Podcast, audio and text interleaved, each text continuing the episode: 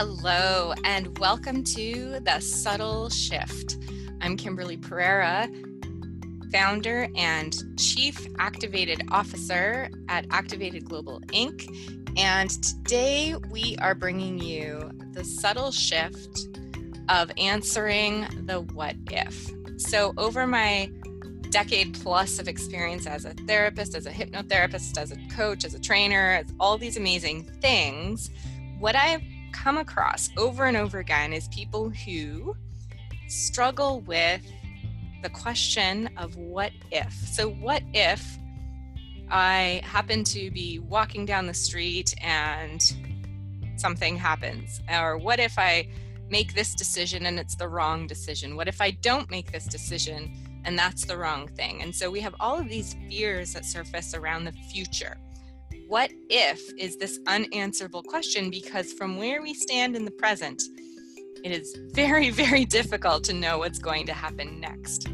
The biggest challenge with a what if question is that even though we ask it of ourselves over and over again, we very seldom answer it. What if is a totally legitimate question. And when we begin to answer the what if questions, we actually begin to develop a plan. So here's a subtle shift I'd like to consider in order to help you activate this inner awareness that you have the capacity to actually problem solve any challenge that comes in front of you. And it begins by learning to answer all of your what if questions. So, in order to do this, it's helpful if you take out a pen and paper, or if you want to jot it down on your tablet or your device, even talk it out loud, just if you like to kind of hear your own voice working through the solutions, is come up with all of the what ifs. Write on write down all of the what ifs, one per line or whatever. Give yourself some space. Because then the subtle shift is just to go back and answer the what if. So, what if the basement leaks again after we've just had it fixed? Okay, well, what if? What would you do? answer that question. And what you'll find is that you actually have way more solutions for the what ifs than you realized. And if those little what ifs or big what ifs actually materialize, you already have a plan and a solution set out for what you can actually do.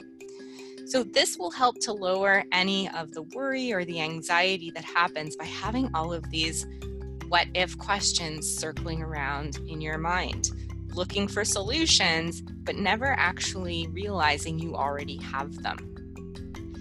That's our subtle shift activation tip for today and for this week. I'd love to hear how you've been practicing this subtle shift and what a difference it actually makes for you in your week once you start answering those what if questions. Once again, I'm Kimberly Pereira. Thanks so much for joining me today on The Subtle Shift.